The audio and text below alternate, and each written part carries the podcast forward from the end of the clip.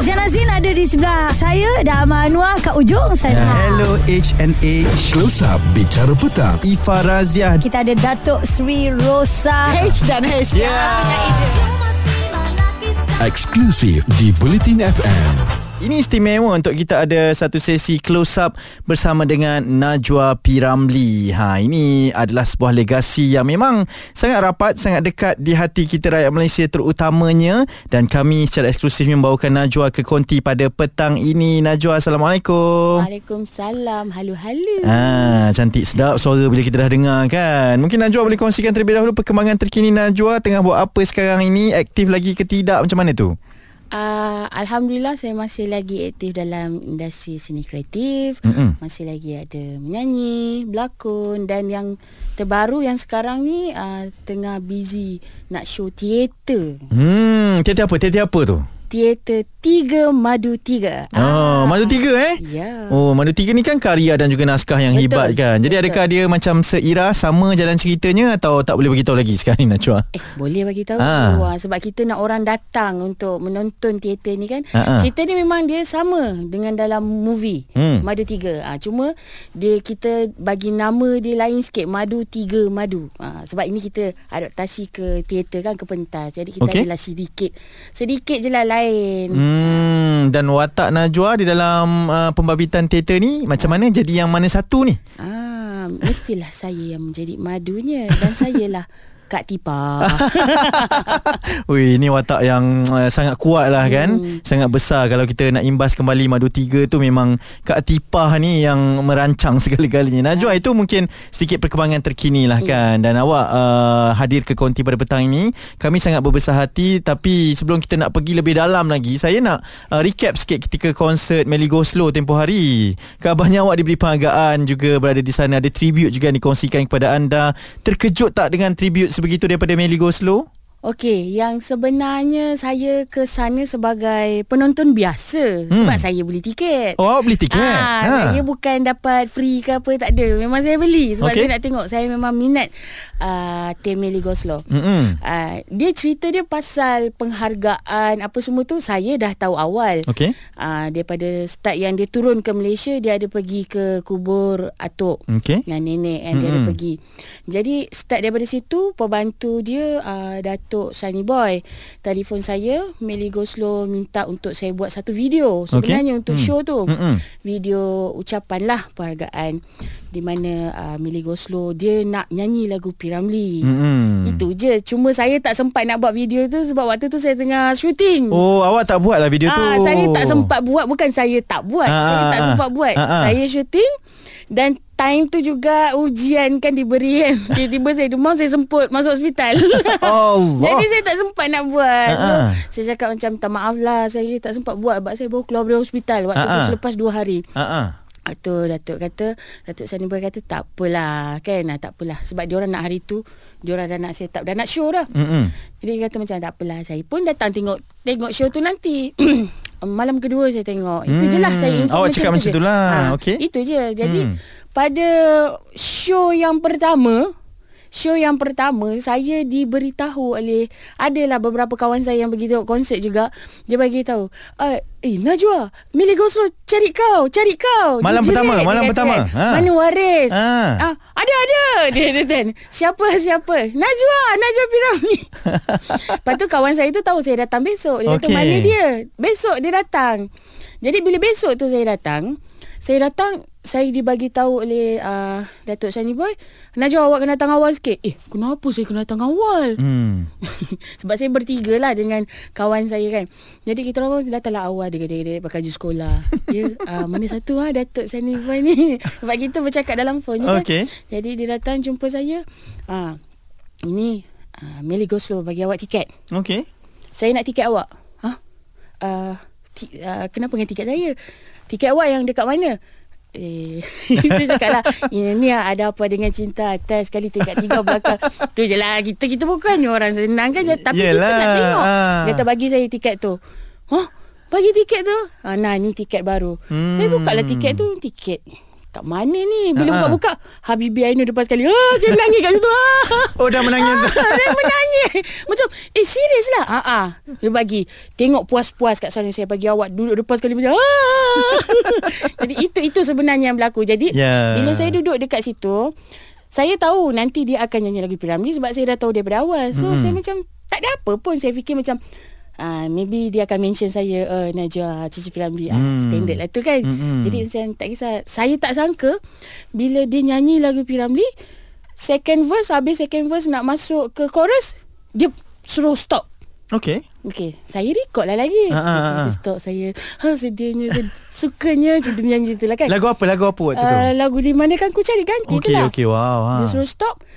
Tapi saya record je lah lagi kan. Uh, Najwa naik atas. Ha? Apa ni? Hmm, sebagai Najwa naik atas ni kan. Ha? Ha? Saya dah panggil lah. Yang kawan saya, awak, idola awak panggil naik atas. Kata lah.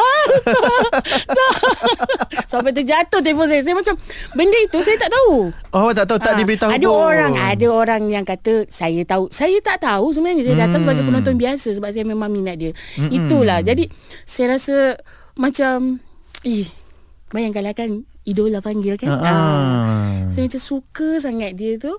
Dia macam menggigil-gigil saya kat atas tu. Wow. Dalam kepala otak saya waktu saya naik tangga tu kan, saya nak cium tangan dia. Saya nak cium tangan dia. Betul.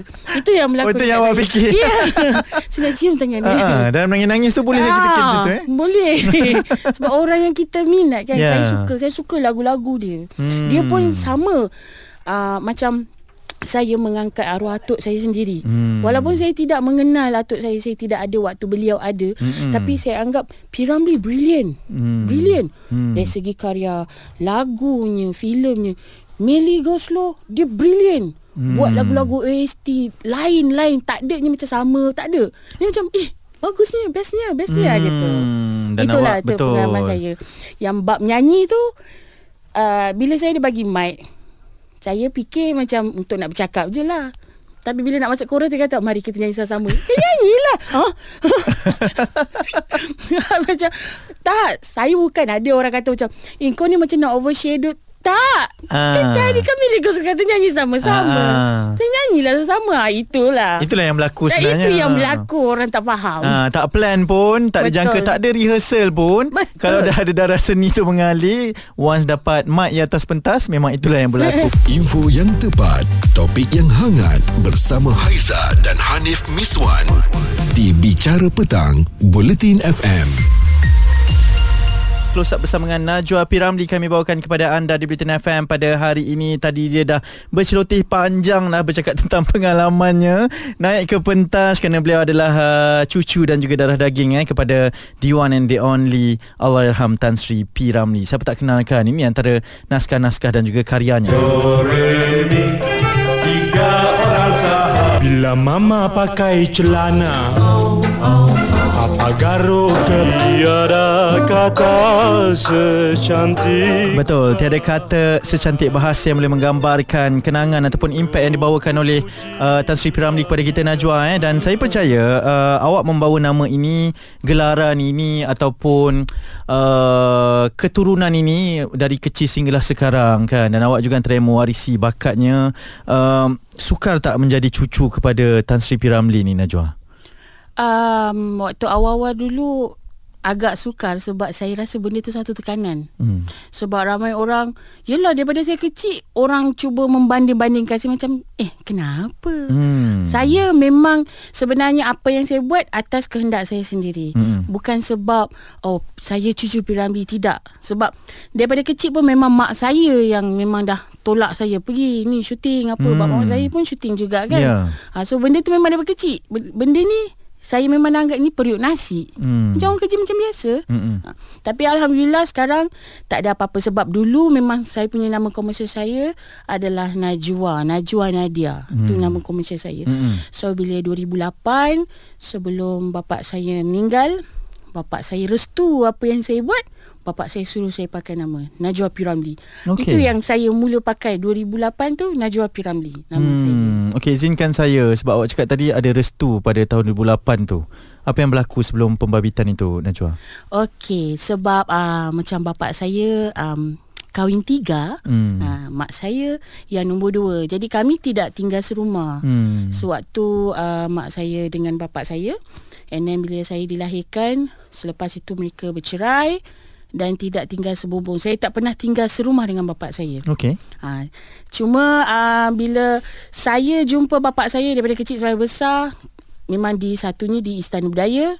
Sebab bapa saya ketua kombo di Istana Budaya. Dan saya pun memang daripada kecil aktif teater. Dan banyak buat teater di Istana Budaya juga. Jadi yeah. kami ada ter- terjumpa lah. Okay. Bila jumpa, bapa saya akan panggil, "Anakku." uh, saya akan panggil, "Oh, Encik Nasir." Okay. Uh, jadi saya sendiri pun panggil bapa saya Babah tu pun masa time dua ribu lapan. Di mana dua ribu lapan tu, uh, waktu tu saya final year di uh, Akademi Seni Kebangsaan. Mm-hmm. Yang sekarang namanya Akademi Seni Budaya dan Warisan Kebangsaan Aswara. Mm-hmm. Waktu saya final year dulu di A S K. uh, Lepas tu kita ada buat satu konsert besar. Jadi uh, pensyarah saya kata kita nak buat tribute to P. Ramlee. Okey, wow. Dia orang tanya dekat saya, um, "Awak nak tak nyanyi dengan bapa awak?" Hmm. Saya kata nak. Oh. uh, betul dia kata, "Okey, tak apa, nanti kita uruskan." Tak apa, saya nak uruskan. Awak sebab saya tak pernah rapat dengan bapa ha, saya ha, sangat ha, kan. Kadang-kadang je jumpa. Hmm. Jadi itu yang saya cuba memberanikan diri. Jumpa bapa saya, saya kata, uh, "Cik Nasir, uh, nak tak nyanyi? Dekat tempat saya belajar ada nak buat tribute to P. Ramlee." Jadi nak buat lagu, sebelum saya nyanyi lagu finale tu, uh, nak buat lagu nyanyi sama Senandung Kasih. Hmm. Jadi bapak saya kata, "Oh, boleh-boleh." Waktu tu uh, bapak saya dah sakit lah. Hmm. Buah pinggang dia, air dah tak boleh menampung kan. Hmm. Jadi kaki dah bengkak. Saya kata macam, "Eh, habis macam mana ni?" Hmm. Pakai kursi roda ke apa. Dia kata tak, dia nak nyanyi juga, nak jalan juga. Oh, digagahkan okay lah, juga. Digagahkan ha. juga. Hmm. Jadi akhirnya apa orang kata, impian saya tercapai di mana saya dapat bernyanyi dengan bapa saya. Uh, waktu finale tu saya nyanyi lagu-lagu penutup Air Mata di Kuala Lumpur. Okey. Uh, jadi bila selepas saya nyanyi lagu Air Mata di Kuala Lumpur, tiba-tiba bapa saya datang. Baba restu apa wow. yang Najwa buat. Jadi wow. saya rasa complete hidup saya. Restu mak memang dah dapat daripada kecil. And then tahun dua ribu lapan tu saya dapat restu daripada bapa saya. Hmm. Tapi itulah, jodoh tu tak berpanjangan. Tiga bulan lepas saya buat konsert tu, bapak saya meninggal. Wow. Hmm. Tapi akhirnya awak berjaya jugalah untuk mendapatkan restunya. Dan juga momen itu disimpan dan boleh dicerita sehingga kini. Betul. Kan uh, Najwa, mungkin ialah bila susur galur uh, keluarga daripada Allahyarham Tan Sri P. Ramlee kepada arwah bapanya Babah ya Babah uh, dan juga Najwa sendiri pada ketika ini pun dalam bidang seni. uh, uh, Kita melihat kepada satu tanggungjawab juga untuk awak. Dan awak melihat itu kepada satu tanggungjawab untuk meneruskan legasi ni, Najwa? Betul. Sebab siapa lagi kalau tak teruskan kalau bukan, yelah, kami-kami ni lah yang hmm. generasi ketiga. Cuma mungkin yang apa waris yang sekarang yang ada tidak semua berada dalam industri. Hmm. Yang ada saya dengan kakak saya. Saya memang selalu banyak di bahagian depan. Hmm. Kakak saya belakang tabir. Okay. Kakak saya memang aktif sampai sekarang. Hmm. Dia buat sebagai penolong pengarah, drama, filem. Ha, itu itu kerja dia. Hmm. Ha, saya di depan. Hmm.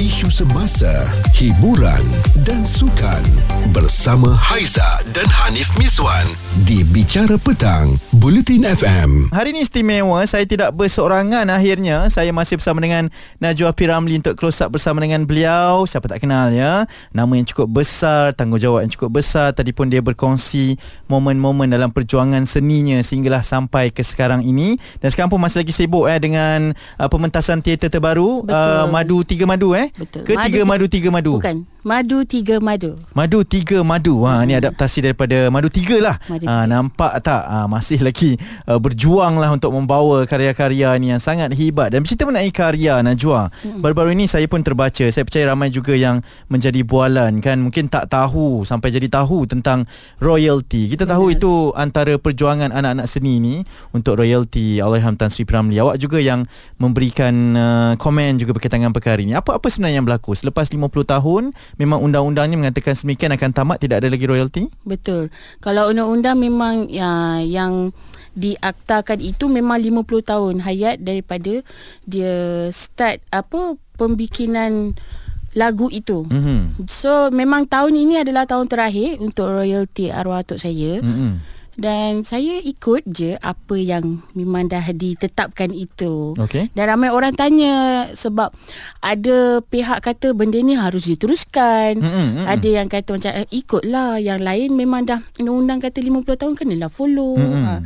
Saya tak ada masalah semua benda tu. Mm-mm. Saya uh, tak minta pun untuk dilanjutkan ke apa ke, cuma macam saya nak benda itu terpelihara. Jadi benda itu memang saya dah buat urusan dengan Jabatan Warisan Negara. Saya tak ingat tahun berapa, rasanya macam lima tahun enam tahun yang sudah.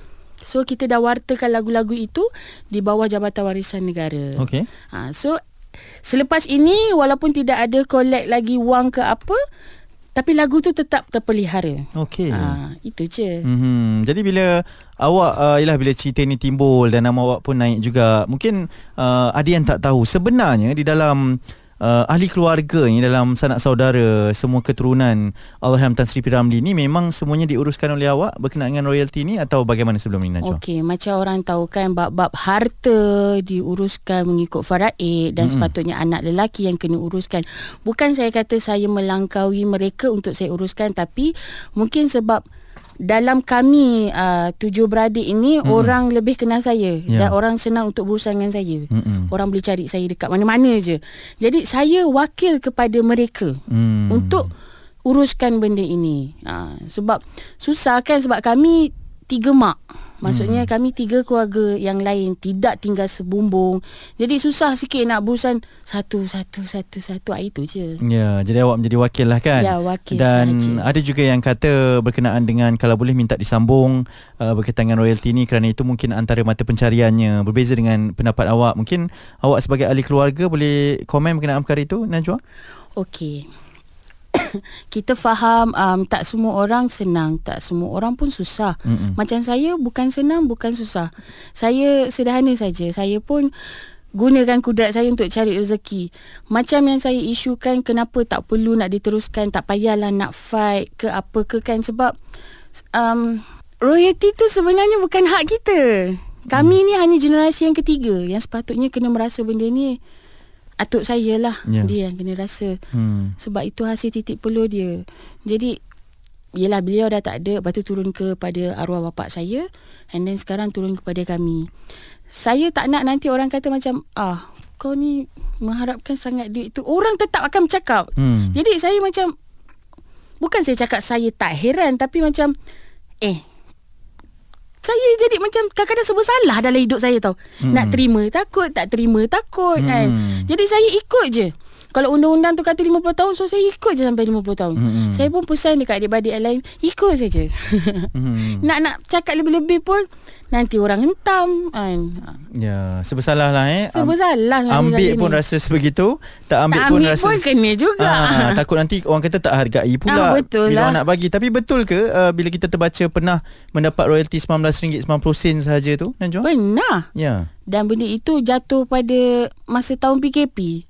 Mana ada collection apa-apa kan. Aa. Jadi Mm, saya pun waktu tu saya tak terfikir. Saya fikir memang tak ada dapat langsung, sebab kita tahu P K P.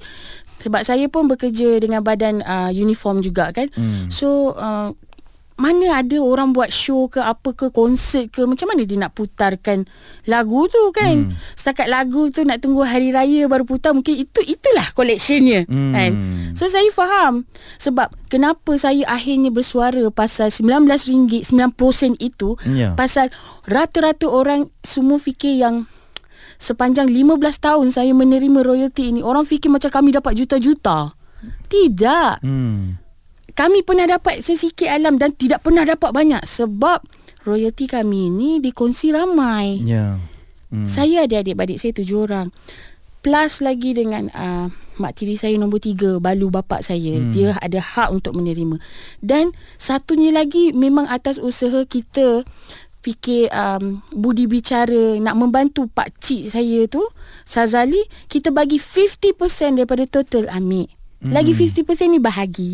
Okay. Kami bukan jutawan. Ramai mm. orang fikir kami ni macam jutawan dapat duit puluh-puluh ribu. Tidak. Ya, yeah. Jadi untuk clear the air di sini, maksudnya awak menghormati undang-undang yang telah pun ditetapkan itu. Ya, yeah, betul. Yeah. Tapi kalau pihak itu macam saya ada dapat berita tadi, diorang ada bagi tahu saya siapa tah. Uh, ada satu menteri ni nak di, mm, saya no comment. Just kalau nak buat, buatlah. Hmm. Kan? Saya bukan, maksudnya benda tu bukan datang dari saya. Hmm. Ha. Okey. Kita faham. Itu sendiri luahan yang anda dengarkan pada petang ini. Kupas isu semasa, Bicara Petang bersama Haiza dan Hanif Miswan di Bulletin F M. Ini close up bersama dengan Najwa P. Ramlee. Secara eksklusif kami bawakan beliau ke konti. Di dalam kesibukannya juga, eh, nak pergi training ke, rehearsal ke, apa ni, dah, dah persembahan dah? Oh, full dress rehearsal. Besok dah show. Oh, besok dah show dah ni. Kita colik dia kejap untuk berkongsi dengan anda. Selain daripada keterujaannya untuk berkongsi perkembangan terkini, ada juga isu berkaitan dengan royalty, telah pun dijelaskan tadi. Najwa, sedikitlah ada perkembangan. Katanya akan dilanjutkan tempoh sehingga ke hujung tahun ini untuk memberikan uh, keputusan sama ada daripada tempoh lima puluh tahun boleh menjadi kepada tujuh puluh tahun. Awak selaku antara waris yang uh, mengusahakan perkara ini dah menjelaskan tadi. Kita faham tu, Najwa, tapi orang ramai mungkin tak tahu perkara ini dan akan terus serang kan. Pantang hmm. dapat peluang, ya. Terus serang. Katanya mungkin kerana nama Tan Sri P. Ramlee itu sangat besar. Tapi bila awak yang menguruskan perkara ini sebagai waris uh, yang sah juga, yang kata sebenarnya tidaklah mengejar pun perkara itu, uh, tapi bila ada mungkin yang memperjuangkan ini, Najwa, tentang ialah sebab ini nama Tan Sri P. Ramlee ni, royaltinya, keturunannya ibarat khazanah negara yang perlu kita jaga kan. Betul. Ada yang memperjuangkan, orang luar ni memperjuangkan. Apa yang awak nak sampaikan, Najwa, dengan perkara ini? Saya faham uh, bila ada sesetengah individu ataupun sesetengah pihak yang sangat, apa orang kata, terlalu sangat minat dengan arwah Yaham kan. Terlalu, sebab pada diorang nama tu besar. Betul. Saya pun sampai satu tahap macam tak tahu nak cakap macam mana. Orang luar lagi lebih teruja daripada betul, saya. Betul, ha, betul. Sebab mungkin saya pun berada dalam industri yang sama. So bagi saya macam semua kerja memang susah. Ha.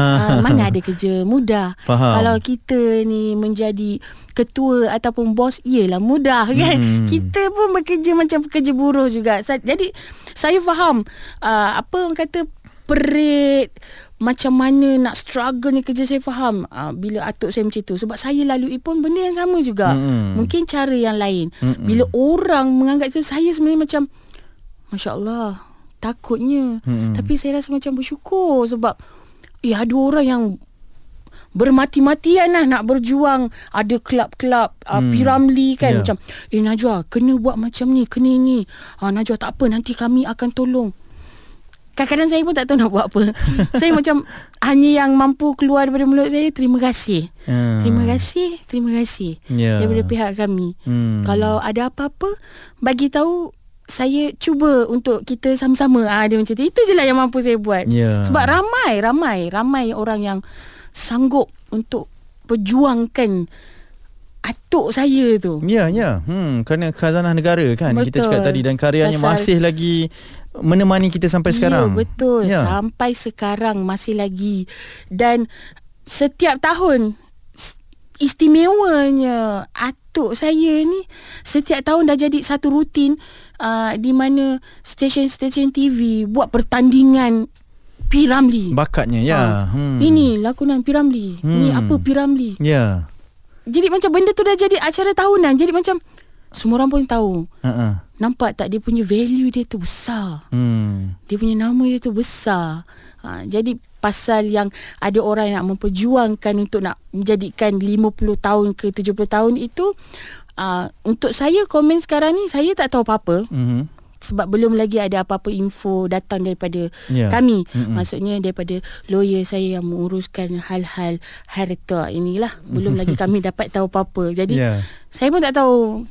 Baca pun kadang-kadang pun kat media sosial kan, macam uh-huh. oh, tapi kami tak tahu apa-apa. Okey, ha. Maksudnya buat masa ni belum ada perkembangan belum. daripada pihak awak ataupun siapa yang menghubunginya lah kan, Najwa, hmm, ya. Betul. Dan Najwa melihat kepada ialah isu ini timbul pun sebab sekarang ini dah lima puluh tahun pada tahun ini, dan apabila uh, diberitakan sebegitu, bagaimana reaksi ataupun sebenarnya konsensus, kata-kata sepakat daripada waris-waris yang terdekat ni di kalangan uh, adik-beradik awak, saudara mara tu macam mana sebenarnya? Okey, untuk sekarang ini, ketika ini, pasal berkenaan uh, isu royalty akan ditamatkan itu, tidak ada siapa-siapa lagi yang bersuara. Maksudnya semua orang menerima. Hmm. Semua orang menerima. Hmm. Cuma biasalah yang kita dengar daripada input-input luar ni, yang ada orang kata nak tambah dua puluh tahun, dua puluh tahun, hmm. dua puluh tahun ni. Hmm. Adalah juga yang bertanya. Tapi hmm. tidaklah secara macam nak keputusan yang tepat. Sebab kita tak dapat apa-apa lagi info. Hmm. So kita hanya turut. Saya memang cakap kalau diorang uruskan uh, untuk dilanjutkan, so kita lanjutkan je lah. ah. Kalau tidak, maksudnya rezeki tu sampai di sini. hmm. Kita try usaha benda lain pula. Ya, betul. ha, Itu hmm. Okey, wow. Ini jawapan yang telus ni daripada warisnya sendiri ni. Terus cakap dengan kita kan, tanpa perlu berselindung, kerana itulah yang berlaku. Yang penting bagi awak, karya-karya itu dihormati. Betul. Ya, ha, masih lagi kekal sebagai warisan negara kita. Cerita viral bersama Haiza dan Hanif Miswan di Bicara Petang Bulletin F M. Close up bersama dengan Najwa P. Ramlee, waris yang uh, sah lah ya, uh, maksudnya cucu lah uh, kepada Allahyarham Tan Sri P. Ramlee. uh, Masih lagi begitu aktif dalam industri seni juga. Masih, masih lagi sedang berusaha dengan teater terbarunya. Hari ni skip kejap. Lambat lah ya, pergi full dress ni. Lambat sikit. Tak apa, saya dah bagi tahu. Semua demi anda, semua untuk menjelaskan isu-isu yang berlaku. Dan uh, dalam masa yang sama juga kita nak tanyakan pada Najwa lah. Tadi Najwa cakap uh, mengagumi sendiri Allahyarham Tan Sri P. Ramlee, atuknya ni kan. uh, Apatah lagi kita ni orang luar, awak sini orang dalam ni. uh, Yang cukup-cukup ada kena-mengena dengan darah pertaliannya. Yang mana paling awak uh, terkesan bila menengok karya-karya Allahyarham atuk awak ni? Saya saya saya adalah orang yang lagi suka mendengar daripada melihat. Ah, okay. Maksudnya jadi lagulah. Saya sangat suka lagu-lagu. Ah. Tak kisahlah lagu apa-apa sebenarnya suka. Tak ada yang favourite sebab semua favourite. Tak boleh, tak boleh kena jawab ah, satu tak boleh, juga. Sebab saya suka semua.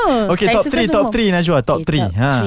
Bukanlah maksudnya kena pilih, tapi kalau orang cakap lagu P. Ramlee je, ah ini ah, yang awak akan cakap. Kadang-kadang kalau orang panggil saya ke benda yang akan keluar dalam kepala saya, uh, lagu bunyi gitar. Wow. Di manakan ku cari ganti. Okey, melo. Ha-ha. Lepas tu saya suka lagu Air Mata di Kuala Lumpur. Oh. Air Mata di Kuala Lumpur adalah lagu terakhir beliau yang tak sempat beliau rakamkan. Eh, betul. Jadi dinyanyikan oleh Nenek Saloma. Wow. Oh, itu itu cerita. Itu. Ha, kenapa? Kenapa? Maksudnya kerana dinyanyikan oleh nenek ataupun ha, lagu itu sendiri? Kerana beliau tidak sempat untuk merakamkan. Hmm. Beliau meninggal dunia. Ya. Okey, dan bila awak dibesarkan, dan jelah pastinya akan sentiasa diingatkan ya bahawa P. Ramlee ni adalah seniman agung kan.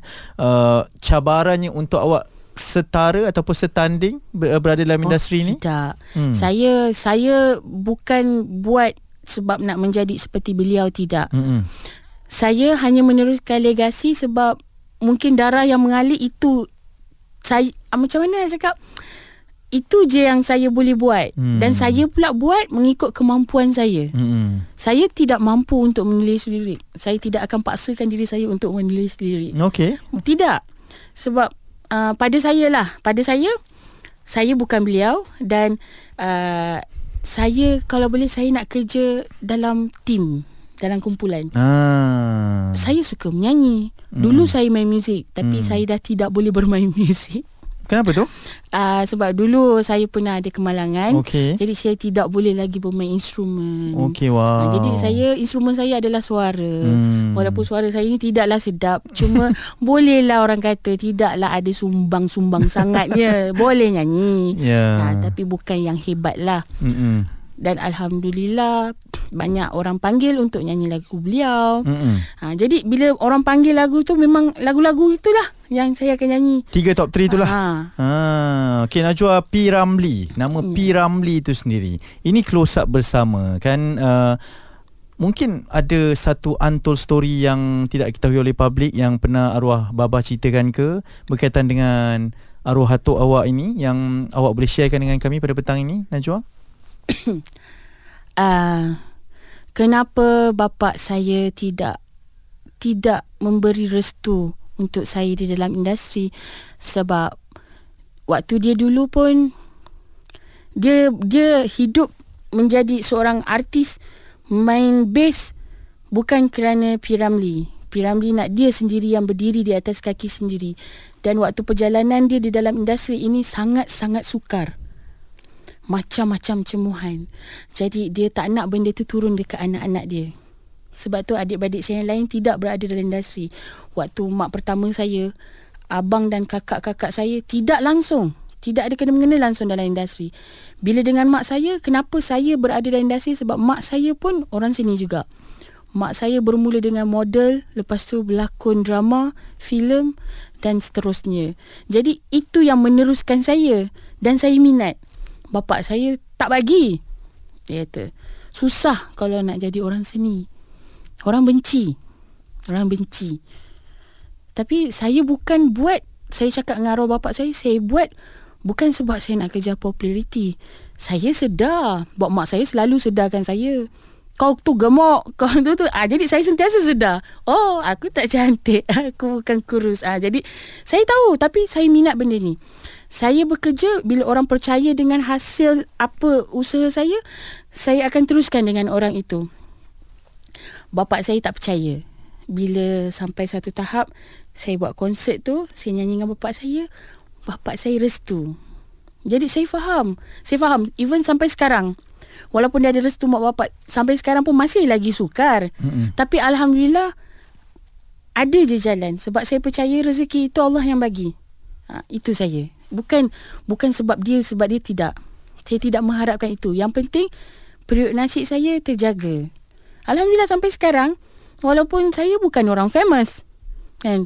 Mak saya memang buat benda ni sebab kerja. Hmm. Bukan buat benda ni sebab nak ada kontroversi ke apa. So Alhamdulillah saya, kakak saya tidak lagi kot terlibat dengan mana-mana tu.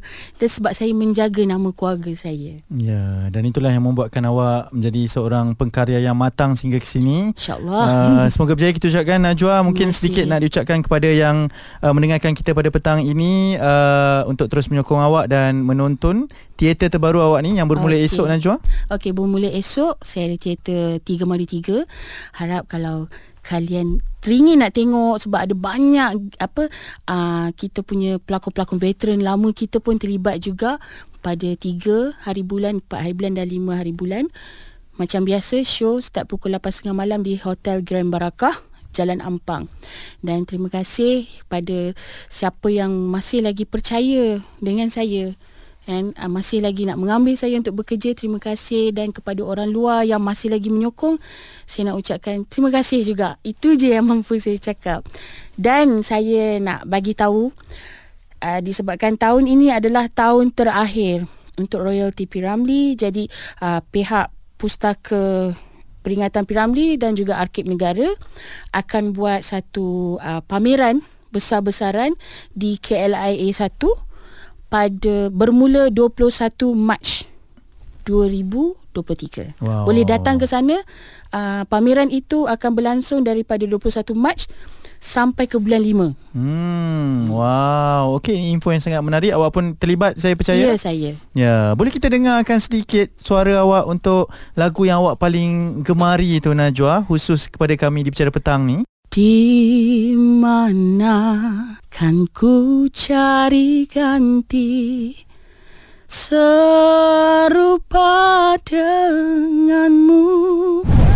Zanazil ada di sebelah saya dan Amal Anwar kat ujung sana. Hello H N A Close Up Bicara Petang. Ifa Raziah. Kita ada Datuk Sri Rosa H dan H. Yeah.